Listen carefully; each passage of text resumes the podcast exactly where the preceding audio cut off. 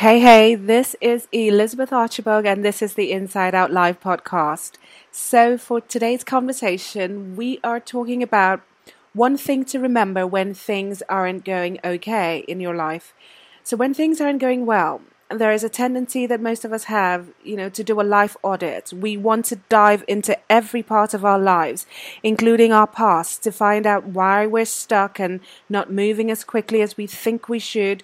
But sometimes, when things aren't going well, it's simply because you're looking at the situation in a problematic way. So today, I'm going to share a simple insight on how to look at obstacles with an inside out approach.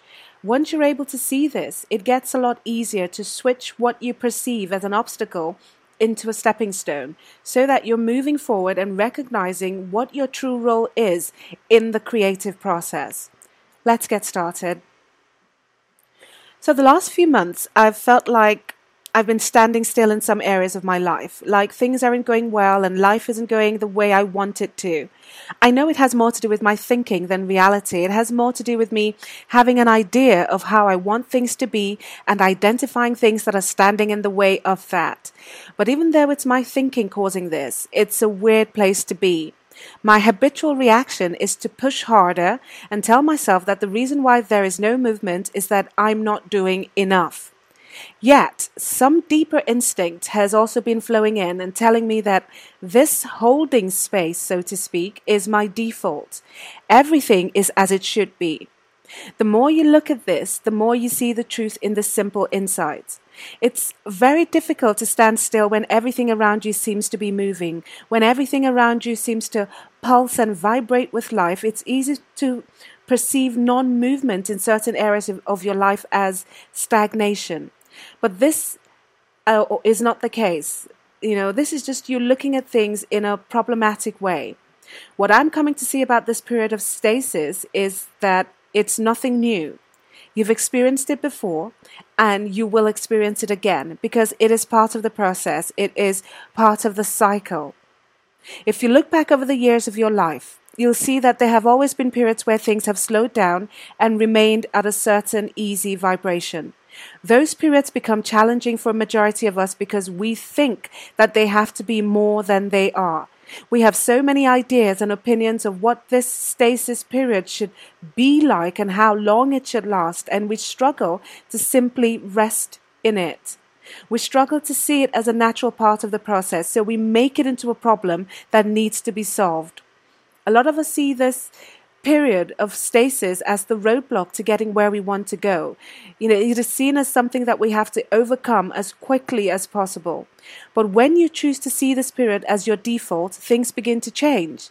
When you choose to see it as the default space you fall back to after periods of activity and of movement, it's not so scary to experience it anymore because it is a natural part of the process and everything is as it should be. Here's something else to keep in mind.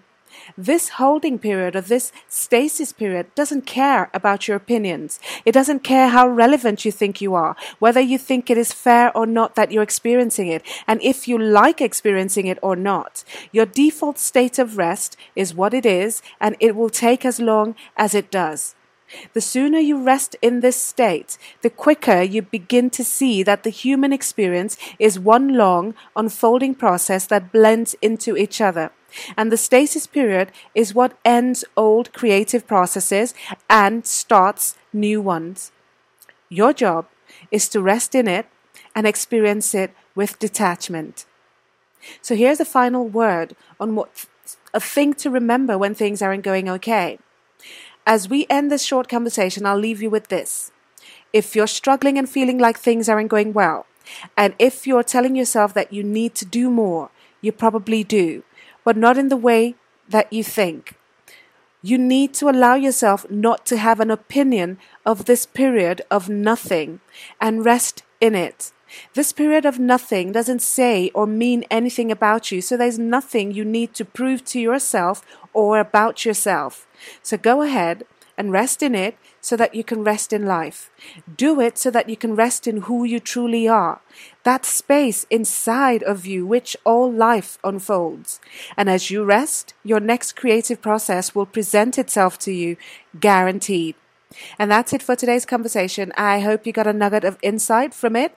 And if you want to go further to learn how to live and create from the inside out, to learn how to turn more obstacles into stepping stones, you can head over to the website to check out the Thrive workshop. It's www.mintedcreative.com forward slash thrive. That's T H R I V E.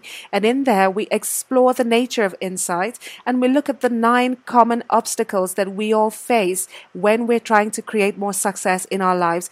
It's a deep hearted or light hearted deep dive into this what we see as obstacles to anything that we want to create. And it's for 12 days via email. So if this is ringing a bell for you, head over to the website and check it out, and I will see you there.